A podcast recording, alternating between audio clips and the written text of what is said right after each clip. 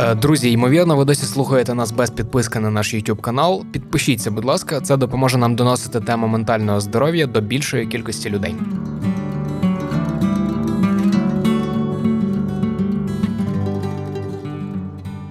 Усім привіт! Це подкаст простими словами. Мене звати Марк Лівін, я журналіст та письменник. Хочу нагадати, друзі, що цей епізод ми записуємо в межах всеукраїнської програми ментального здоров'я «Ти як?» ініціативи першої леді України за підтримки компанії Віза у співпраці з координаційним центром із психічного здоров'я при кабінеті міністрів України і громадською організацією Безбар'єрність. Наш гість сьогодні Андрій Баштовий, журналіст, колишній головний редактор The Village Україна, а наразі старший лейтенант Збройних сил України. У випуску ми поговорили про емоції, які викликає війна, коли ти знаходишся на нулі і йдеш у штурм, а також про те, що відбувається з учасником бойових дій, коли він повертається з точки зіткнення до відносно спокійного Києва. Також це епізод про пошук сенсу під час війни. За словами засновника ветеран Хаб Артема Денисова, сенс життя ось це щоби що є важливою частиною добробуту ветеранів яким чином віднаходити себе на війні, які якості потрібні для швидкої адаптації там, чи, як каже сам Андрій, для перемикання на військові рейки, і навпаки, завдяки чому можна повернутися бодай на трохи до свого попереднього життя під час війни, до друзів, до коханих, до колег чи партнерів.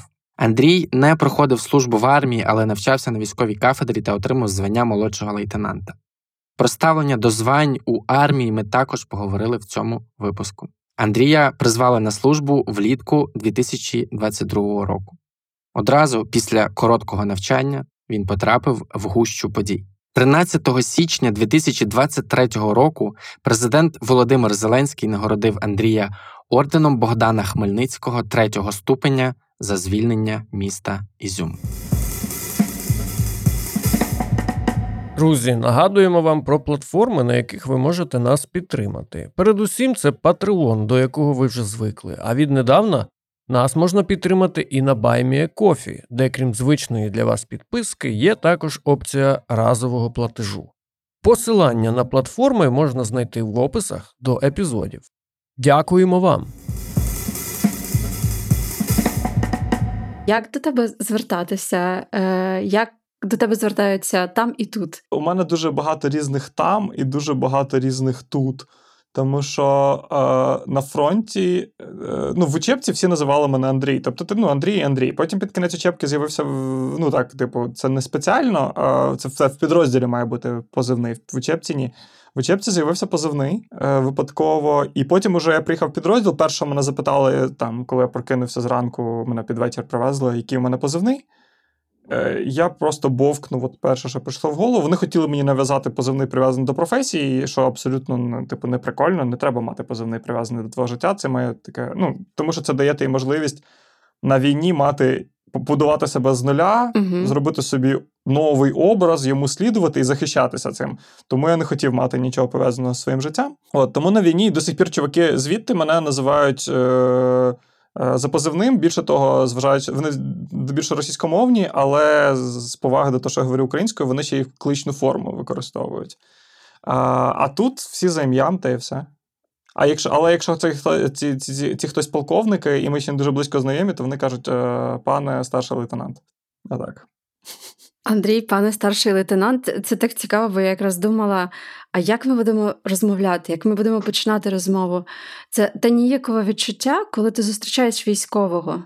Знаєш? Так я ж не затягнутий військовий. От, власне, а ти приходиш в кепці, ти приходиш в худі з капюшоном, і ти зразу слиплеш жартами, і зразу так видихається, знаєш. І в мене таке навіть враження, що ти дещо можливо дбаєш і про нас, в тому числі про тих людей, які тебе зустрічають, які не дуже знають, що з тобою робити, як до тебе звертатися, що тобі казати. Чи ти відчуваєш цю ніяковість іноді, коли. Е... Та, Коли ти бачишся з друзями. Я почуваю дуже сильно цю ніяковість із свого боку, і з іншого боку, то що люди, правда, часто не знають, як до звертатися, особливо там ти часто людей не бачиш, і вони такі підходять, такі Андрію, дякую тобі за те, що ти живий. І я такий. Та я в Києві взагалі, ну, типа, що мені фільтр отруєний принесли, чи щось. Ну, тобто, я ж зараз це дивно. Або, наприклад, ти ходиш в формі. Е, Ну, е, мені не можна ходити в формі зараз. А прям, ну, типу, ну, я не хожу в формі. Е, І іноді, от е, я я переводився зараз, е, і мені треба було на час переведення ходити в формі, тому що там, типу, документи, все офіційно, дуже. І я ходив, і ну, я відчував себе, прям, наче я костюм військового одягнув, і я видаю себе за військового і хочу користуватися за це якимись почастями. Мені від цього дуже некомфортно, і ти приходиш там. Е, наприклад, я звик до того, що в деяких кав'ярнях з мене не беруть гроші за каву, бо це просто кав'ярні, в яких я там багато років проводив кожен свій ранок, кожен свій день. І до війни з мене особливо там не брали. Угу. Е, От, І я, я, це наші дружні взаємини з цими людьми. А коли з мене не беруть гроші, бо я в формі, і я такий. Та ну, чуваки, ну, типу, та я просто костюм одягнув на один день, я ж типу ряжений. Ну, типу, якось так от мені хочеться їм сказати. Ну, мені прям дуже ніяково, тому що я знаю, як це важко людям, які воюють. Ну, тобто, це важко. Це, типу, велика робота, і вони заслуговують на те, щоб коли вони приїжджають додому не те, щоб до них якось інакше ставилися, не те, щоб, а те, щоб люди давали їм зрозуміти, що це помічено, е, що це не дарма все, і що це комусь взагалі було потрібно. Те, що вони там воювали, не їли, не спали, бігали під обстрілами. І це дуже стабілізує людей. А от коли ти приїжджаєш, ну, в мене ж Дніпровська бригада моя була рідненька. Е, і чуваки всі з того регіону, і вони приїжджають додому там в відпустку якусь там коротку, чи що нам не особливо їх тоді ще давали. Зараз краще дають відпустки, я знаю. Е, загалом в підрозділах Збройних силах якось це унормувалося.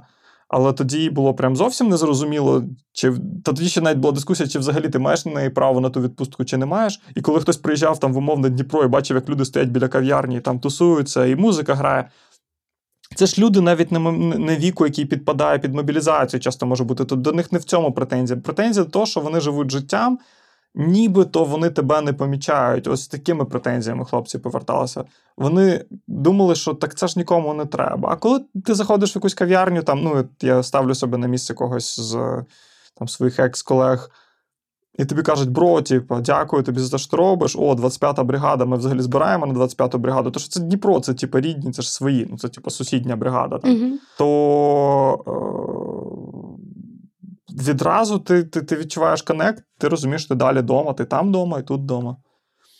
І в Харківській області вдома, і в Луганській області вдома, і в Донецькій області вдома, скрізь вдома. От. І ну, такі штуки вони типу рятують, але в моєму випадку, оскільки я вже тут я, то я навпаки відчуваю ніяково і себе, і ці всі подяки. Що, не дай Бог, люди руку на серце почнуть прикладати при зустрічі, то взагалі я я буду тікати, бігтиму, плакатиму. При тому, що загалом якісь такі, типу, норми, якісь такі сигнали в суспільстві, вони ж це, якась дуже здорова історія. От. Я би е, хотів, е, оскільки в нас сьогодні подкаст великою мірою про сенс, про віднаходження себе. Це останній епізод з основних. І я хотів би тебе запитати про таку річ. Ти сам себе назвав у подкасті Воїни Тарганом. І я хотів би тебе попросити пояснити е, цю метафору, чи алегорію, чи порівняння, як це працює. А, Ну, хтось гнучкіший, хтось менш гнучкий, гнучкість в, в нестабільний період дуже рятує. Я з кожним роком переконуюсь в тому, що я дуже гнучка людина. Тобто, був ковід, я був супер щасливий. Мені мені було, звичайно, страшно, що у нас може там накритися бізнес і так далі. Що треба жити за якусь там, треба дуже себе обмежити фінансово. Але я перед ковідом встиг е, потестити цю механіку. з е, Я я пробував жити за якнайменшу кількість грошей, просто щоб розуміти, втратити цей страх з бідного дитинства. Що е, якщо я втрачу там значну частину своїх заробітків, я буду нещасним і голодним. Я зрозумів, що насправді мені просто щоб жити, і жити досить комфортно. Треба дуже маленька сума. Тобто, навіть за мірками України реально невеличка. А а потім, коли почався ковід, тобто, відповідно, фінансові якісь побоювання в мене були менші. Я більше боявся за те, що там, типу, в мене є якась відповідальність перед колегами. Е, ми все-таки, типу, не просто наймані працівники фаундери бізнесу. І і в цьому в цьому випадку було страшно. Але загалом я адаптувався. Там най, Найщасливіший період ковіду це коли я 10 днів сидів сидів на самоізоляції в готелі в Джакарті. Я навіть не міг виходити з номеру. Я просто жив щасливучим життям, я читав книги, дивився класне кіно, працював 5 годин на день, встигаючи більше, ніж я встигав до цього. Я займався спортом в цій малюсінькій кімнаті. Я дивився в вікно і просто думав. Я за порадою психотерапевта, яку я яку я почув, але нею ніколи не користався, зупинявся і фокусувався на тому, як я себе в той момент почуваю. Це було прекрасно. На війні знову ж таки почалась війна. Спочатку стрес, але ти дуже швидко адаптуєшся. Спочатку там ти військовий репортер, потім ти військовий, і воно, типу, з одного боку страшно, з іншого боку, так а чого боятися? Ну, типу, це ж такі самі люди, в них такі самі страхи, як у тебе. Я перевіряв там ті речі, які я не встиг перевірити по бізнесу. Наприклад, я я отримав фідбек від екс-колег про те, що я даю дуже мало позитивного фідбеку. І я такий: Окей, так в мене є можливість перепридумати собі нове ім'я, інакше одягатися, інакше поводитися, інакше харчуватися, інакше ставитися, ну, будувати свої стосунки з людьми. Окей, давайте я спробую. Е, Я скористався цим шансом, і це було кайфово. Я почав людям, цим от військовим, мобілізованим чи контрактникам. Ну, контрактників майже у нас не було, у нас всі були мобілізовані е, здебільшого. І я почав їм давати позитивний фідбек. Почав казати, блін, чувак, ти це зробив, це дуже круто. Ну, причому абсолютно щиро, не придумував його. Супер. Люди реагували, дивувалися. Люди до цього не звикли. Просто в Україні взагалі дуже мало хто отримує е, позитивний фідбек. Або, наприклад, в мене був підхід. от нас в учебці вчили, що треба там, щоб у всіх була е, обізнаність максимальна, щоб кожен солдат розумів, що він робить, куди він іде, і так далі. При тому, що за старою доктриною, як всіх вчили, там, типу, там в мене було багато старших чуваків, які ще в Радянському Союзі служили, їм навпаки казали, що типу, ваше діло от тримати сектор, ви там викопали собі льошку, тримаєте сектор, все інше вас не має хвилювати. Але так. Якщо людина не знає, куди вона йде, чому вона йде і так далі, так чого вона взагалі туди йде? Як тобі переконати цю людину, що їй туди треба? Ну, Вам треба зайти в якусь посадку, і ви замість того, щоб встати і зайти, вам треба буде витратити три години на те, щоб ти всіх переконав туди йти, бо вони не розуміють, чому йти, там вже стріляють, обстріли. І тут добре. Е, і і так не дуже комфортно. І виходить, що ну, там весь час, який я був в підрозділі, доводив мені, що чим більше ти всім пояснив, чим більше всі розуміють, навіщо ми туди йдемо. Що якщо ми туди дійдемо, то ми прикриємо, це буде безпечніше для інших, або відженемо ворога далі, він там, або там краща позиція, там ми краще заховаємось. Або тут дуже небезпечно і краще тут не стояти. І чим більше ти пояснюєш, чим більше ти проговорюєшся, чим більше ти ділишся, виявляється, тим краще воно працює. Власне, і в медіа так само треба. Слухай, але ти говориш про такі схожі речі, які дуже поєднані: позитивний фідбек, і ось ця ось уважність і час витрачене на те, аби пояснити іншій людині, поділитися із нею, те, до чого ми не звикли в принципі в нашій культурі. Ні до одного, ні до іншого. І це всі речі, які виходять з одного кореня, до поваги до інших, до того, що я, я бачу їх. І я думаю про їх потреби. Я хотів би внести просто цю думку в контекст, е, і вона вона про повагу. І я думаю про те, про людей, які пішли на війну з 2014 року, брали участь в антитерористичній операції і так далі. І так далі. І ми говоримо, коли почалася війна, нібито маючи на увазі повномасштабне вторгнення 24 лютого. І у мене просто з'явилася думка, чи коли ми кажемо, коли почалася війна. І чи не забуваємо ми про досвід е, людей, які були на війні з 2014 року? Я думаю, що ти повністю правий. Ти прям повністю правий. Ну, це таке просторічне формулювання. Тому що коли коли війна знаєш, це коли війна почалася для всіх, і або коли всі усвідомили, що почалася війна, мабуть, так точніше формулювати. Тому що mm-hmm. війна триває 10 років. У мене в підрозділі були пацани, які встигли повоювати в АТО чи в операції Об'єднаних Сил, коли ну, там хто хто як, хто в який період попав. Потім уже влаштувати собі прекрасне чудове життя, працювати водієм вантажівки десь в Франції чи в Скандинавії, і потім повернулися вже після повномасштабного вторгнення воювати. Ну або хтось е, просто ще врахує, що багато людей, які були зі мною в підрозділі, коли було АТО, вони ходили в середню школу. Сережа, хлопчик, який е, загинув е, на початку листопада 22-го року, тобто від дати, коли ми з тобою говоримо, з вами говоримо, майже рівно рік тому. А, Йому, ну, тобто, виходить, що коли почалася війна, йому скільки мало бути років. Йому мало бути, типу, 12, коли почалися події в Криму і на Донбасі. Ну, тобто, він реально може казати, коли почалася війна у 22-му році, тому що то ну, АТО, і ООС, і окупація Донбасу і Криму для нього було якоюсь даністю з дитинства. Ви що думаєте, в мене мало було пацанів, типу, 21-22 роки контрактників, які пішли воювати. Ну, типу, окей, це була не більшість, але це теж значна частина. І, до речі, більшість тих людей, які були, ну, типу, контрактні е- військові, тобто ті, хто були професіоналами, хто пішов як, на роботу у військо. Е- по-перше, ну, їхня участь, їхня мотивація абсолютно не є якоюсь інакшою. Ну, Для молодих людей часто в підро... наприклад, центрах е, комплектації їм казали, що ми тебе не візьмемо або не візьмемо в цей підрозділ. Єдиний варіант це підпиши контракт. У мене були чуваки, які підписували контракт, щоб потрапити саме в мою бригаду. Просто бо вони це їхня бригада, вони там з Дніпра або з-під Дніпра. А, І вони ну, там по 20 чимось років зрозуміло, що вони мислять, е, можуть мислити і мають право мислити трошки іншим контекстом. Тому що то просто бекграунд на 22-й рік уже зачепило всіх. Я просто хотів це внести, знаєш, щоб воно не залишилось непоміченим. Ні, це ні, ні, bro, це дуже правильно. Ну, типу, це ми не маємо жодного права знецінювати те, що робили люди. Те, те, те що зробили українські добровольці в 14-15 роках. Якби вони цього не зробили, то і повномасштабного вторгнення не потрібно було б Росії. Нас би вже не було. Ми б вже з тобою жили десь або ніде, або, е, типу, хто би потікав. Е, кого би вже не було. Просто тобто Росія б нас би з'їла, якби не, не, не ті пацани. Таке. Я спробую коротко переказати твій таймлайн е, і поставити тоді запитання. Ти мене поправ, якщо я буду неправий. Ти не проходив службу в армії, ти маєш, е, як це називається правильно, військову кафедру. uh І е, мені запам'яталося, як ти говорив е, в одному зі своїх інтерв'ю, коли почув фразу Це армія, ти сказав, це не армія, це війна.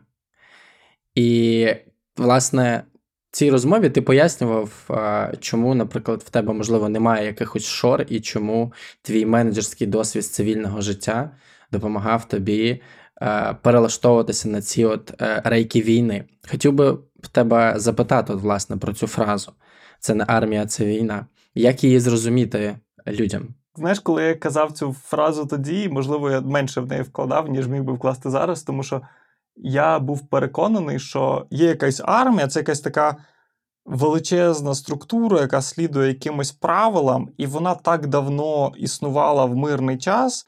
Незрозуміло навіщо, що вона обросла купою зайвого, бюрократичного, е, формального, непотрібного. А коли почалася війна, виявилося, що вона якраз як структура до цього не готова. І тому е, там ми воюємо всупереч тому тим правилам, які існують, тим нормам, які існують часто, не завжди, але часто. Е, І з часом, ну і і люди, які йдуть на, на війну, вони не готові миритися з якимись бюрократичними е, штуками чи якимись неписаними правилами. Тобто я ці всі меми про те, що там якісь люди називаються слонами, тобто якісь люди називаються ще якось. Я взагалі я я просто робив вигляд, що я не розумію, навіть якщо розумію, якщо при мені хтось із людей, яких досвідченіших військових так жартував, просто що для мене це зараз образливо. Тобто ділити якось людей на якісь касти відповідно до їхнього там звання, рівня підготовки і так далі. Ну я прийшов в підрозділ е, в званні. Е, молодший лейтенант, потім лейтенантом став. А були якісь чуваки, наприклад, які були в званні молодший сержант або навіть там старший солдат. Але вони були на війні е, півроку на той момент, а я е, нуль днів, е, нуль годин, нуль місяців. Ну тобто, взагалі. І чи моє звання дає право якось зверхньо з ними спілкуватися? Ну, типу, в старій системі так, в системі того, як воно має бути, ні. Але потім, оце те, чого я тоді ще не міг сказати, бо не розумів, що для багатьох людей е, в армії, саме в такій старій армії, так війна і не почалася. Тобто вони як. Ну, тобто, хто йшов в українській в Україні в армію до до 2014 року? Та й після 2014 року, насправді, коли АТО стихло, це все продовжилось. Знайшли люди, які там ну, мали менше амбіцій е, в житті, вони хотіли більше цього порядку, мали знайомих родичів і могли побудувати цю кар'єру. І щоб дослужитися до умовного полковника, треба було бути не суперофігенним рексом, який там, типу, під Бахмутом, як пацани з третьої штурмової, там чихлить росіян. Треба було знати, кому занести документ правильно, як зайти в кабінет правильно, з ким дружити, з ким не дружити і так далі. І вони дослужилися до цих всіх високих посад, тарифних окладів, звань і так далі. А а, з їхніх суперскілів це можливість розставити прав, правильну кількість е, пробілів між абзацами. Можливо, це правильно там. І від кількості пробілів між абзацами. До речі, якщо будете робити документи, рапорти, знаєте, що після основної частини, і перед тим, як ви будете писати ваше звання, ім'я і підпис, де ви будете ставити, там треба два пробіли ставити а не один. Тобто, просто запам'ятайте, це врятує вам коли життя і зробить вам політичну чи військову кар'єру. Е, от, І і люди на цьому знанні будували собі кар'єру. І зараз вони, типу, ну, дуже багато з них, ти, кому вдалося, хто більш гнучкий, кому більше пощастило, хто більш крутий в цих всіх кар'єрних е- гонках зі званнями. Вони зараз, типу, в топі сидять на купі посад, в купі підрозділів, про існування яких не підозрюєте, не, не, навіть не підозрюєте ні ви, ні військові українські в окопах. І в них, типу, армія все ще. І вони все ще мають е, папочку правильно підписати. Вони мають все ще цю всю, типу, діч робити. Вони ну, вихлопа ноль. І мене це супер озлоблює і супер обурює. І мені дуже хочеться, щоб всіх цих людей не знаю, перетестували. І це не історія про те, що там, знаєте, ці популістські заяви, що типу, а давайте всіх полковників на фронт. Це бред. Ну, типу, є професійні круті полковники, які дуже багато цього зробили для того, щоб ми жили з вами в тій країні, в якій ми, ми, живемо, щоб вона була нашою, а не належала росіянам чи там ще комусь. А, Але ж є купа тих, хто просто формально має цю кількість зірочок на погоні, і, і все. І коли я бачу, як ці люди тримаються за армію і закривають очі на те, що війна, мене це часто засмучує, а ще частіше дуже сильно злить. Я відчуваю багато агресії в цьому. Е, я зараз говорю в своєму офісі. Е, своїми друзями, своїми колегами, тому я мені я безпечно почуваюся. А ти мене знаєш, типу там мені написати таку річ в Фейсбуці дуже складно емоційно. Я не хочу цих всіх срачів, я не хочу всіх цих конфліктів. Але це реально гидко, і це далі буде продовжуватись так довго, як ми будемо це толерувати.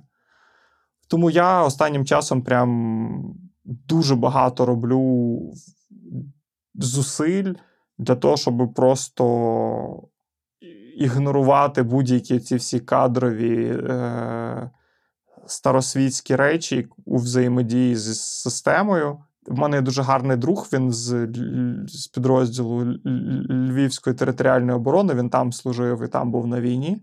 Е, Географічно ми були теж в Луганській області поруч, але і він завжди, коли ми, він або я, або хтось взагалі йде на цей конфлікт чи озвучує необхідність цього конфлікту. Він каже: Чувак, заспокойся, далі фронту не пошлють. Ну, тобто, якщо хтось затягнеться, типу, і вирішить, типу, кудись е, мені помститися за те, що я якось неповагою поставлюся до кількості чужих зірочок, то, типу, ну і що мені зроблять? Ну, відправлять на фронт, клас, там теж є життя. Я хотіла, знаєш, що про що запитати, Андрію? Проте, ну ти ж не один такий, і ти знаєш, що, мабуть, серед людей, схожих на тебе, дуже схожі настрої і схожі відчуття. І може, ти скажеш, куди йде ця злість? Ось ця злість, яку ти не не виплюскуєш у Фейсбук, яку, можливо, ти не викладаєш десь у пости, у якусь боротьбу. Що з нею відбувається потім у тебе і у інших? От як ти думаєш, це відображається на вас? Е, це йде в проблеми зі здоров'ям, які ми матимемо, якщо доживемо до якогось старшого віку. Це йде в велику кількість автоагресії, це йде велику кількість самокопання, самобичування і так далі. І ну, це величезна травма, через яку ти проживаєш, якщо ти тут. Якщо ти на фронті, е, можливості виговоритися, можливості якось самореалізуватися. Sorry, але TikTok – це неможливість виговоритися. Там. Це так собі сублімація. Це йде в велику кількість просто злобленості, закритості, і це погано закінчиться. Це точно погано закінчиться. так. Це погано закінчиться для нас, як для суспільства. Це погано закінчиться для кожної людини, яка закривається в собі. Е, я по стану своєму фізичному навіть я бачу, як оце все перетворюється на зайву тривожність. Я бачу ці тремори, проблеми порушення сну і, і так далі. Я займаюся психотерапевтом регулярно, все таке, але для мене це зараз просто більше як селф-кер. Тобто я просто сам факт усвідомлюю того, що я знаходжу раз на тиждень 50 хвилин на заняття з е, терапевтом, робить мені добре, але загалом я не знаю, що з цим робити. Ну, тобто, змінити все в країні, типу, відповідь дуже кльова, і... але я ж не Олексій Арестович і не оголошую свою участь в президентській гонці. Я, типу, ну, розумію, що є якісь обмежені можливості мої. Е, обмежені можливості системи швидко змінюватися. Там Я би хотів вірити в те, що якісь маленькі кроки, які я роблю, на щось впливають. Можливо, з часом будуть впливати більше, але але загалом це дуже погано закінчиться. Це просто накопичення цього гівна всередині, яке нема куди діти, ти не знаєш, що з ним робити, і воно просто є. Е, тому, коли хтось пише на білборді, як ти, я такий думаю, дякую, що спитали, хріно, і їду далі. Дякую, що ділишся з нами, і дякую, що ти розказуєш це про це, розповідаєш про це зараз на загал навіть. Бо швидше за все багато людей почувають себе так, як ти, із твого оточення. Ну, хтось більш оптимістичний. Ну, хтось більш оптимістичний, хтось вірить в те, що можна все швидко змінити. Я чомусь е- за останній час там я вірю в те, що можна все змінити, але я не вірю в те, що це можна зробити швидко.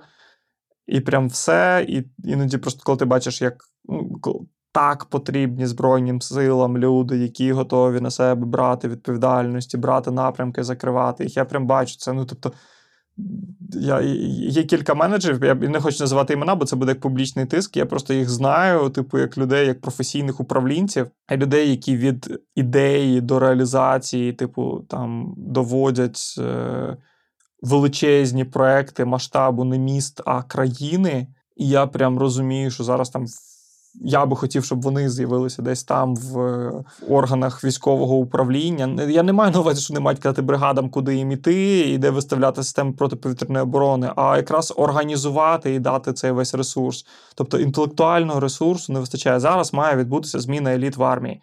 Я, ну, типу, блін, я зараз звучу як типу, якийсь кончений кар'єрист. Я взагалі не про себе. Типу, я знаю купу достойних людей, які би мали просто зайти і поміняти цю систему мислення, типу, прибрати оці всі затяги, прибрати ці всі 700 е, підписів, які існують тільки для того, щоб всі люди, які їх ставлять, відчували власну важливість.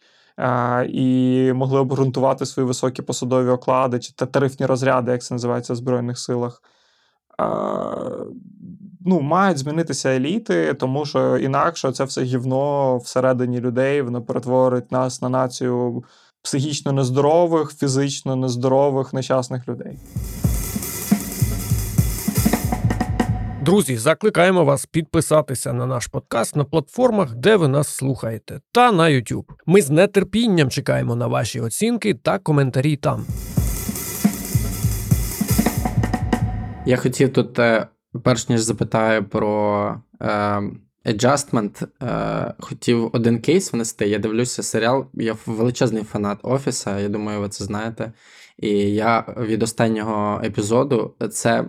Мабуть, перший останній епізод моїх улюблених сіткомів, які я подивився, тому що я ніколи не дивлюсь останні епізоди. Для мене це знаєш як прощання з кимось дуже дуже важливим. Я шукав щось схоже, знайшов Parks and Recreation, парки та зони відпочинку. І там, е, в, здається, в четвертому сезоні є епізод. Нам показують, як розвиваються стосунки любовний роман на державній службі керівника і його підлеглої. І вони не можуть мати роману, тому що, ну, типу, вони закохуються там, якийсь час приховано зустрічаються, але по правилам вони не можуть мати цього роману. І е, ми бачимо, ну тому що це порушення правил, і ми бачимо ставлення найвищого керівництва до цього. Найвище керівництво дружить з обома дуже близько. Тобто, ми бачимо людські стосунки, е, і ми бачимо цей трикутник, знаєш, там, де є підлегла. Е, керівник і найвище керівництво. І е, коли ця історія вспливає, Що мене насправді е, дуже здивувало, і я ніколи про це не думав, це те, що ось це найвище керівництво, яке я вважав, е, і в принципі, я думаю, глядач е, також толерантним до цієї пари. Ну, типу, що вони там закриють очі, що вони там скажуть, ну, типу, там не висовується чи ще щось. Це найвище керівництво влаштувало повний розбір ситуації з, зі свідками, з е, там, зі стороною обвинувачення в залі там спеціальному і так далі. І е, в кінці е, це, це найвище керівництво, чувак підходить до цієї жінки і каже: Ти ж розумієш, що я просто виконував свою роботу. Моє завдання це захищати державу від. Е, різних махінацій і корупції. І я сподіваюся, що ти не будеш ставитися до цього особисто. І я так профігів цей момент, що навіть сам себе запитав, як би я вчинив в такій ситуації, якщо б переді мною стояло професійне і особисте. І те, що зараз відбувається, наприклад, з корупцією, я зараз не буду е, там говорити, я я нічого не знаю про е, армію, але якщо говорити про корупцію, то це, от, власне, те, що відбувається, коли люди особисто ставлять значно вище за, за професійне. І мене цей кейс дуже сильно вразив. Е, тому, друзі, якщо ви шукаєте щось схоже до Parks and Recreation, я вам дуже раджу. Андрій, а тебе хотів запитати про таку річ. Е, ти розповідав, що тобі їжа була після повернення у Київ несмачною, чи під час епізодичних повернень в Київ, чи під час вже переведення. Хотів би тебе запитати загалом про ось цю адаптацію між різ, між цими різними реальностями, так? А реальністю окопів, е, штурмів і реальністю там київських подільських кав'ярень. Ем, як відбувається адаптація?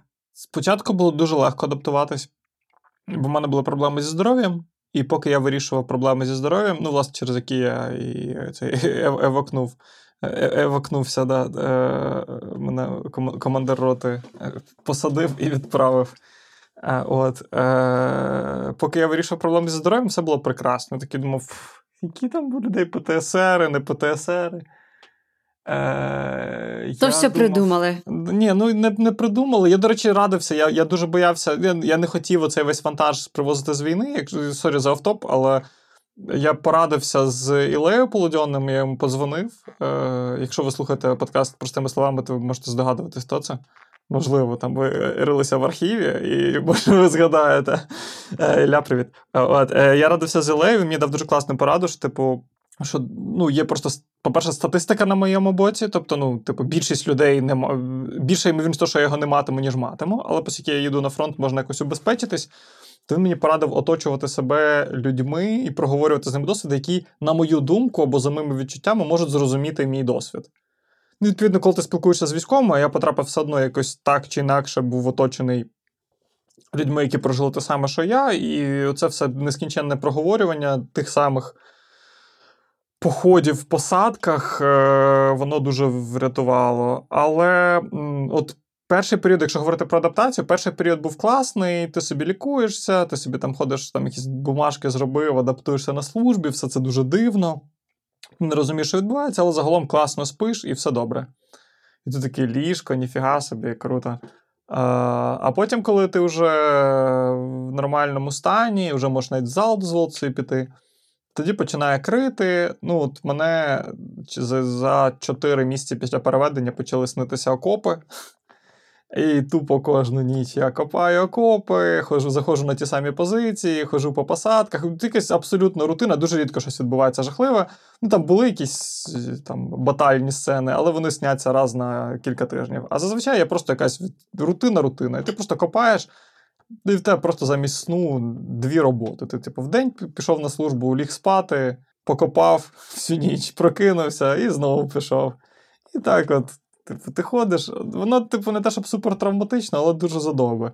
До речі, копати дуже приємна штука. Це дуже медитативна історія. Плюс у нас такий специфічний підрозділ. Ну, типу, я ще такий специфічний період попав, я більше попав на наступальні операції.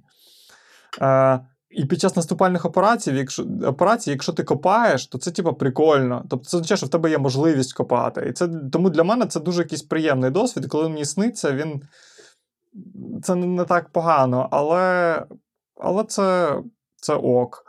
Ну, і потім почало крити, звичайно, коли там почалися там, більші втрати в підрозділі в 25, там в моїй роті, коли все одно ж я з усіма на зв'язку, я знаю, там, що що відбувалося. Просто там ж періодами можуть бути гірші позиції, кращі позиції, руські більше давлять, менше давлять.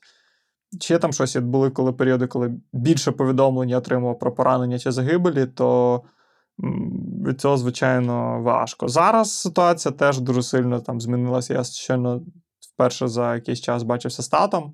Е, я знаю, що там за станом здоров'я йому взагалі-то ну, його не мало би відправити в збройні, до Збройних сил, але якщо відправлять, ну я, наприклад, для себе вирішив, що я не не бачу своє, свого там майбутнього в такій ситуації, в, десь в підрозділі, який десь чимось там керує, який не перебуває е, безпосередньо в зоні бойових дій. Тобто я тоді зміню свої плани дуже швидко. І навіть якщо бачитиму багато сенсу в тому, що роблю сьогодні, ну, типу. Переберусь кудись. Ну, тому що це все дуже відносно. Тобто, те може мучити. Я, я реально був в багатьох ситуаціях, коли тебе мучить совість, ти на лінії фронту, ти на лінії бойового зіткнення, і тебе мучить совість за те, що сусідній підрозділ, типу, на них насип... їм насипають набагато більше, а ти такий, типу, та хіба ми взагалі воюємо? Ми тут тусуємося. І взагалі, е, перший такий досвід я отримав цього знецінення е, свого і, і сумніви в тому, що ти робиш. Не, у себе. Я їздив в підрозділ тероборони з Івано-Франківської області наша колега Натя Авдієва, продюсерка The Village, е, зібрала гроші на швидку допомогу для свого тата. Е, і я її з Києва прямо прямо на лінію фронту, прямо на самий самий нуль, прямо де вони жили, в цю точку привіз. І там е, я переночував з ними на нулі, потім поїхав на відкат, звідки мене мало вже відправляти назад. І там сиділи інші чуваки з цього ж підрозділу, але вони якби на, на другій лінії виходить оборони. І вони сиділи, їли якийсь суп з качки чи з гуски, ну чогось такого. Вони всі такі здоровенні, такі чуваки, всі однакове прізвище, бо вони всі з сусідніх сіл і всі якісь родичі. І вони реально на повному серйозі сиділи годину обговорювали, як несправедливо, що чуваки от на першій лінії отримують 100 тисяч гривень, і по ним прилітає більше. А вони на другій лінії теж отримують 100 тисяч гривень, типу. Але хоча насправді там ж між ними ну там кілометра півтора, ну може два було. Ну та навіть я не впевнений, що там було навіть два кілометри. От. І вони реально на повному серйозі обговорювали, як несправедливо те, що вони отримують скільки ж, скільки ті хлопці попереду.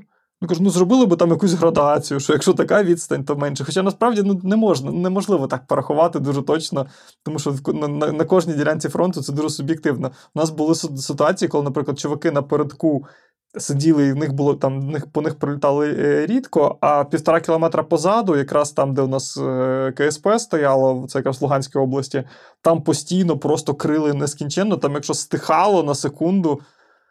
Е, всі такі, що відбувається, це правда тихо, та ну, це, типу, неправда, так не буває. Тобто, це теж суб'єктивно. Чуваки казали, можна я піду там, бо напередок я там хоча б відісплюсь. Е, От. І ну, тому де б ти не був, ти порівнюєш себе з чимось, і в тебе е, твоя реальність дуже змінюється. І, наприклад, я зараз тут, я роблю якісь речі, які, в які я вірю, які мене дуже там забирають багато сил і весь мій час, тобто все моє життя. Але при цьому е, і зараз мені більш-менш. Але при цьому, якщо ситуація там з моїм татом зміниться, то все. Тобто, моя, мій стан неприпустимий. Тобто я втік. Зараз я військовий в тилу, який працює в тилу. А тоді я буду крисою, яка, типу, сховалася за спиною свого батька. Ну, При тому, що реально в моєму конкретно житті в цей момент, ну, в моїй службі нічого не зміниться. Можливо, мої задачі будуть ще важливіші, ще й крутіші на той момент. Але в моєму житті це буде неприпустимо. Внутрішньо ти не зможеш собі цього дозволити. Угу. Я правильно розумію, що твій е, тато є за всіма ознаками здорового глузду, стану здоров'я і так далі, непридатним до військової служби. Тобто він не мав би бути призваним, але зважаючи на систему, його можуть забрати, так? Зважаючи на його очікування, по-перше, мій тато, я ж ну, я знаю свого тата рівно стільки років, скільки я знаю себе.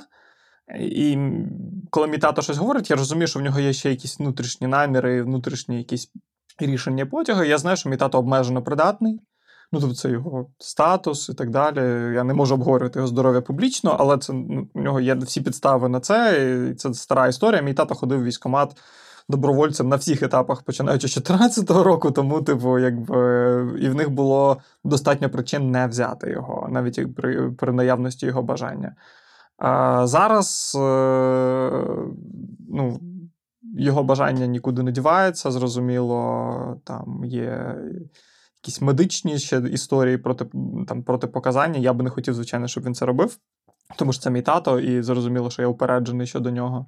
Але ну, там, система мобілізації таким чином працює, що там в Збройні сили за формальними якимись підставами можуть потрапляти люди, які дивлячись, зважаючи на реальність, там в гіршому фізичному стані, ніж мій тато навіть. Тому все може статися, і мій тато сказав, що от він відчуває, що, можливо, який, за який час він, типу, потрапить на, під на війну. І я такий розумію, що, значить, мені треба приготувати свій, своє рішення на такий випадок.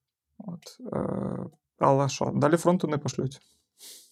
Далі фронт не пошлють, але ти ще сказав цю цікаву річ про емоції, про переживання і про, про почуття провини, яке е, насправді переслідує всюди людей, де б вони не знаходилися. Вони знаходяться в тилу, вони почувають почуття провини, вони знаходяться напередку, вони почувають почуття провини.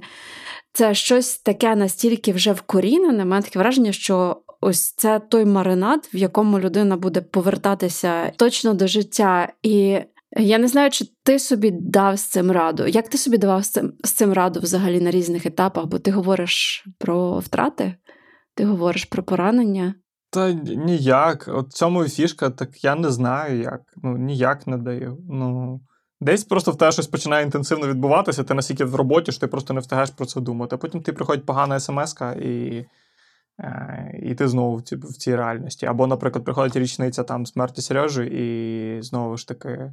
Або тебе хтось питає там про якусь про якийсь епізод, ти згадуєш спочатку, типу, ту частину, що, що відбувалося, потім ти згадуєш, хто вижив, хто не вижив. І, типу. Іноді навіть ну, якісь люди, я ж я їх знав там дві години насправді. Тобто це були якісь там придані чуваки, які мали нас там підтримати, допомогти. І тут хоп, типу, людина гине, і все при тобі. І ти це пам'ятаєш потім все життя. І для мене дуже важливо запам'ятовувати якісь деталі. Я, наприклад, е, біля мене загинув в Донецькій області, прям ну, біля мене в кількох метрах від мене загинув е, сапер молодий. Я не пам'ятаю до сих пір. Ну, я не я, я тоді не запам'ятав, як його звуть. Ну, загалом, коли ви знайомитесь з людиною, ім'я запам'ятати дуже складно. Найімовірніше, мені навіть і не казали ім'я, мабуть, я я пам'ятаю, що йому що він був молодий, я пам'ятаю, що він був з Кам'янець-Подільського. І я, мені настільки страшно забути, що він був з Кам'янець-Подільського, що я це це, це якийсь злочин проти людства в моєму світі. От я для мене це захисна реакція, от, типу, прям запам'ятати чувака. Прям запам'ятати всі деталі, які я з того дня там виніс. У мене навіть жодної нормальної фотки з того дня немає. Але якісь криві відоси, і я їх зберігаю на вінті, і вони мені потрібні. Ну, це так собі е, досвіди. Ну, я захищаюсь там, типу, мовною пам'яттю, я захищаюсь проговорюванням, я намагаюся не уникати, не приховувати. Тим більше, що будь-що що я знаю з того, що я прожив в той період, типу, не може становити е, державну таємницю чи бути чимось, що виходить за межу, за межу безпеки операцій. Тому, відповідно, я можу цими досвідами вільно ділитися. Це для мене терапія. Тобто я маю це проговорювати. Це єдине, що бути чесним собою, це єдине, що я можу зараз собі запропонувати. А як з цим всім жити? Ти, типу, не знаю. Ну, ну погано. Ну, тобто, ми реально стоїмо в ситуації, в якій з кожним днем, який триває війна, з кожним днем у нас буде більше досвідів, з якими нам треба буде розбиратися. Оскільки у нас в суспільстві немає загалом культури, так і в будь в якому суспільстві вона, звичайно ж, є, але культури проговорювань некомфортних речей. Дуже часто люди, на яких ми сподіваємося, на яких ми опираємось, поводять себе е, як. Колись про мене так казав мій колега Богдан Кутєпов, е, е, інфантильний піддіток, який ухвалює кадрові рішення. Е, от іноді ти дивишся навколо себе, і люди, на яких би ти мав спиратися, на авторитети, компетенції, яких ти мав би спиратися, ну, то так себе поводять на всіх рівнях. Ну, тобто від найнижчих до коли ти настільки травмований, затиснутий, стомлений, виснажений, е, ображений, е, що ти не можеш просто чесно, щиро, відкрито проговорити з людьми, що тебе хвилює, і що з чим тобі некомфортно ну, чим більше втоми, тим менше можливості і простору нам проговорювати всі наші претензії один до одного, всі наші очікування. І втоми ж менше не стане. Тому я дуже песимістично налаштований з приводу того, що нас чекає. А, Але кожен раз, коли ми це проговорюємо, кожен раз, коли ми зізнаємося один одному в тому, в чому нам важко, або що що нас один в одному не влаштовує, е, тим менше нам потім пропрацьовувати. Бо будь-яка проблема, ну як мені здається, чим чим довше проблеми законсервовані, тим менше якихось зрозумілих механізмів, як з ними розбиратися. Тобто, ти можеш тебе хтось хтось десь образив, ти накопичив собі цю всю гниль, вирішив, зараз не маєш часу це все проговорити, а через три роки ти ненавидиш цю людину, але навіть не пам'ятаєш за що. От у нас такого буде багатько. Прямо я я зараз прям, ну, півтора роки війни це важко для суспільства, це важко для людини. Е- Зараз це прям кожен день це вилазить прямо з людей.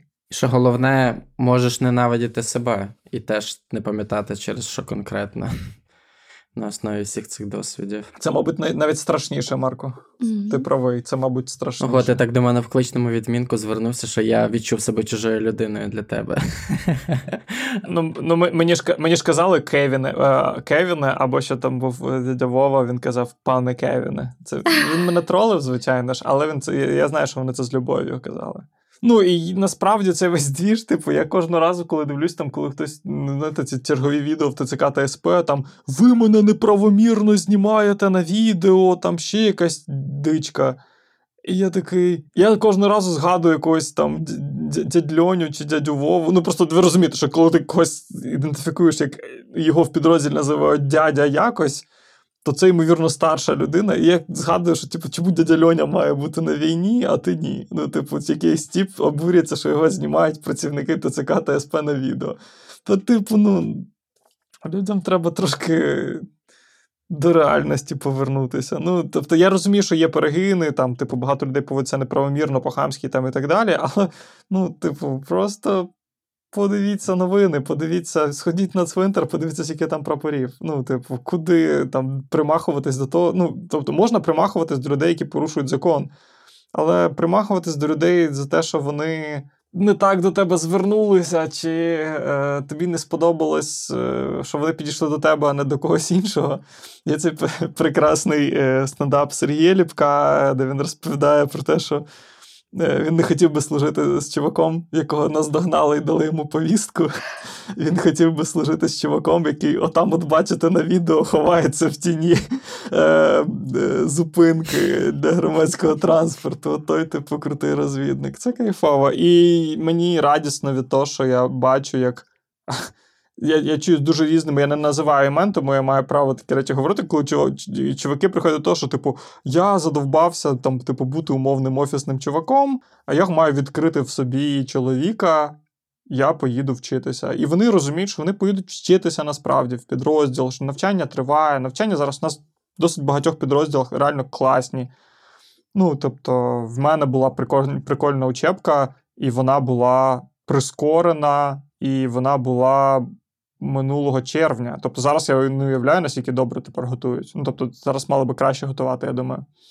Ці всі закордонні навчання, прикольні, техніки, скільки крутої. Зараз реально, типу, ці всі FPV-дрони. Якби я зараз мобілізувався, я б спочатку навчився літати на FPV-дроні, а потім пішов би мобілізуватися. Тобто, просто в моє врем'я такого не було. Е, От, е, Ну, типу, зараз стільки можливостей себе кльово застосувати, що ну, я я, я радію цьому, і я сподіваюся, що там навіть там в розрізі кількох місяців таких можливостей буде завжди більше. Ну, бо це війна нас усіх, всі, прям усіх усіх. Ну, типу, кожного абсолютно. І е, кожен має це усвідомити з одного боку, а з іншого боку, держава має кожному дати роботу. Тобто, кожному, кожному, кожному дати ну, як держава, як організатор, як менеджер е, процесів, не нав'язати, а просто дати можливість себе в цьому застосувати. Ну, типу, я радий. Е, найпростіше в цій схемі, я жартую, якщо що, я не знецінюю вашу роботу. Е, найпростіше в цій схемі психотерапевтам, тому що так багато роботи, як у них, точно ні в кого, ні в кого, ні в кого не буде. І ті досвіди, які е, я проживав персонально, ну, доводять мені, що психотерапевти для війська дико потрібні навички е, неконфліктного спілкування військовим дуже потрібні. Можливість проговорювати свої досвіди і цілі механіки закладені в те, що відбувається з військовими на фронті під час до, під час і після бойових операцій супер потрібні. До речі, я хочу тобі подякувати не про те, що ти сказав про психотерапевтів, а про те, що насправді, от перед тим як ти говорив про військо, про те, що кожен може знайти своє місце, і що зараз є можливості класно вчитися, ти говорив про свій досвід, і ти казав, а я не знаю, що з ним робити. І це був дуже глибокий досвід, дуже непростий досвід. І ось ця програма, яка називається Ти як? От ми всі можемо запитати ти як, але не всі готові почути відповідь. Ми дуже часто не знаємо, що зробити з цією відповіддю, тому що з одного боку хочеться обкласти тебе пластирями подорожниками, знаєш, щоб тобі стало тут же моментально легше. А з іншого боку, це ж моментально знецінить все те, чим ти ділишся. Тому що це теж певна річ, яка ну, яка є ціннісною, яка є трансцендентною. Це щось, що вже ніколи не викинеш із досвіду, що вже пройде, пройде через тебе і через наступні покоління, можливо, твої. Та і я тобі хочу подякувати, що ти розповів, і і ти сказав, що ти поклав на свій досвід слова, бо це теж не завжди виходить, і не у всіх виходить, особливо коли люди втомлені. Але так як ніби ти дозволив, знаєш, зазирнути е, нам, і, в принципі, людям, які не мають того досвіду, що ти, в те, що ти пройшов. І це точно буде непросто. І це те, чому. Е, ми маємо вчитися. Ми маємо вчитися бути з непростими досвідами своїми і інших людей. А, Я, звичайно, sorry, що я вам накидав це все трохи емоційного гівна. Ну, типу, там, де типу важко і так далі. Це в, в, в ефір прямо. Але єдина штука, щоб просто відтінити, я, на, на жаль, все-таки змушений буду зараз їхати. Але єдина штука, щоб відтінити це все, що я хотів би сказати, що типу, ви просто люди, які ще не встигли потрапити на фронт. Типу, зараз я, я це ще не формулював, але ви супер здивуєтеся тому, настільки хорошими є люди, коли потрапляють в екстремальну ситуацію. Люди в 700 разів кращі, ніж ви про них думаєте. І тихий хлопчик, який взагалі, ну ти навіть не просто запам'ятав, що він є і є, і ти не маєш з ним жодної взаємодії. Добровольцем пиляє з тобою вночі під горлівкою шукати якийсь там підрозділ по посадкам, коли десь поруч лазить ворожа ДРГ. І цей чувак, його звуть Ігор, в нього позивний суми. Типу, ти від нього ніколи в житті не очікував. Ну, звичайний собі чувак. Ну, тобі, ну, ну пройшов би. А, а він, типу, абсолютно за секунду ухвалює рішення, або коли ти просиш, коли реально кризова ситуація, тобі потрібні добровольці, які лишаться на СПшці, коли все погано, і ти просиш, що тобі треба двоє людей, а викликається четверо людей. Коли ти. Е, ідеш в дозорі там попереду в поганій дуже ситуації, в Луганській області. На тебе ображаються не тому, що ти людину взяв в дозор, і ти першим, типу, в випадку чого просто вона загине разом з тобою. На тебе ображаються люди, яких ти не взяв дозорити. Їх в кілька разів більше, ніж тих людей, яких ти можеш взяти. Ну тобто, люди набагато, набагато кращі, ніж вони можуть здаватися. Люди прям відкривають себе з таких боків, якщо з ними говорити і взаємодіяти, що ти просто, ну, типу, я мені від цього частіше хочеться плакати, ніж від того, що сталося щось погане, чи люди чинять як гниди. Від історії про якихось там, типу, затянутих типів е, в мене стискаються зуби, мені не плакати. Хочеться. Я прям відчуваю дуже багато, знаєте, коли емоційний стан на фізичний прям відображається, коли ти починаєш прям весь стискатися, тремтіти і так далі. А з історій трагічних чи не трагічних з ями. Е, ну, типу, от від них більше хочеться плакати. Типу, від від полковників плакати не хочеться. Ну і не, я, напевно, на кінець запитаю, навіть не запитаю, а так спробую сформулювати. Це те, що говорять досить багато спеціалістів зараз, і той же Ілля Полудьоний, якого ти згадував, теж говорив про це: про те, що війна не лише об'єднує нас, але війна вона і розриває дуже багато різних соціальних зв'язків, тому що люди, е, як ти кажеш, е, ну, отримують різні досвіди. Ці досвіди автоматично отримують якусь ієрархію, так, і на основі цієї ієрархії люди потім починають між собою взаємодіяти. Там Ті, хто пішов, ті, хто не пішов, ті, хто на нулі, ті, хто трошки ближче, ті, хто виїхав, ті, хто лишився, хто ВПО, хто не покинув свій дім і так далі. І так далі. І це війна це не лише фактор об'єднання, але так само це факт е, великої кількості розривів. Е, як ти собі даєш цим раду? Чи втратив ти е, якесь спілкування або якусь сферу свого життя, яку ти мав до війни, і чи сумуєш ти за цим? І як ти це відновлюєш, або яким ти бачиш це відновлення? У мене зараз так мало часового, емоційного фізичного ресурсу, що я вже повтрачав купу тих зв'язків, які я здобув за війну. Е, я майже ні з ким не комунікую, я майже нікому не відповідаю. Я ходжу на службу. Я зараз приходжу там десь на 8.30, десь орієнтовно, і я приходжу додому десь об 11 вечора, іноді о 10 е, От сьогодні в мене прям неділя, майже майже вихідний буде. І... Але так ну, немає їх. І ну, я відповідаю тільки коли вже там немає можливості не відповідати. Іноді там я я не встигаю людей вітати з ним народження, не встигаю людям відповісти на термінове повідомлення. Я зараз в мене основна задача регулярно дзвонити батькам. Якщо ну, це єдине, що я зараз вивожу, все інше не вивожу. Тому про якісь розриви взагалі, там, типу, глобальні чи якісь зв'язки, які були там до цього, в мене я навіть не встигаю просто думати. Е, я потім з цим розберуся. Хто хто зрозуміє, той зрозуміє, хто не зрозуміє, той не зрозуміє. Ну, типу, це от, це, це, це, це та частина мого життя, яку я відклав на потім. Тобто, от, я і так не, не найсильніший в тому, щоб підтримувати якісь зв'язки з людьми, тим більше ще й онлайн. Я взагалі не відчуваю емпатії через телефон. Для мене це щось. Коротше, я я, я, я старосвітський в цьому плані, а в стані повного якогось такого виснаження я навіть не ну, я, я навіть не готовий братися за вирішення цієї проблеми.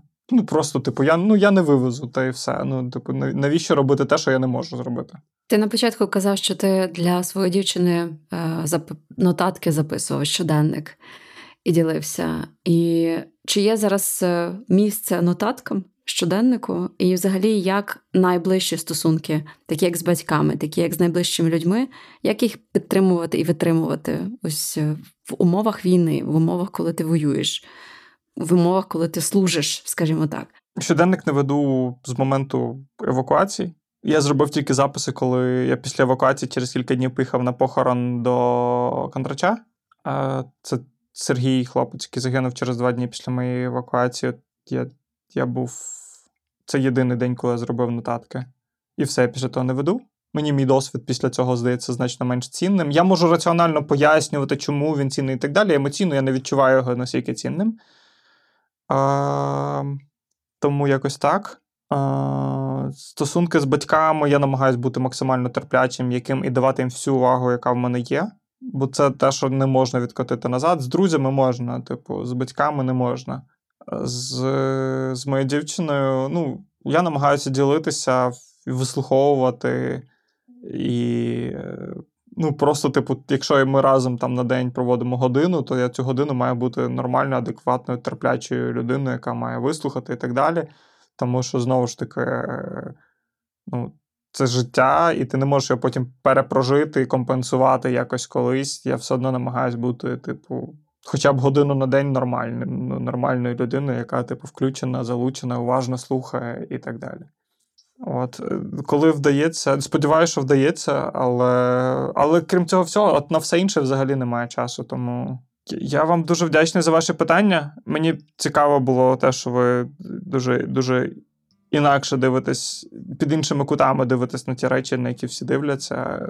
З вами дуже приємно. Дякуємо дуже тобі. Захотілося тебе, знаєш, обійняти так на сам кінець. Та ще скоро, скільки там твої війни.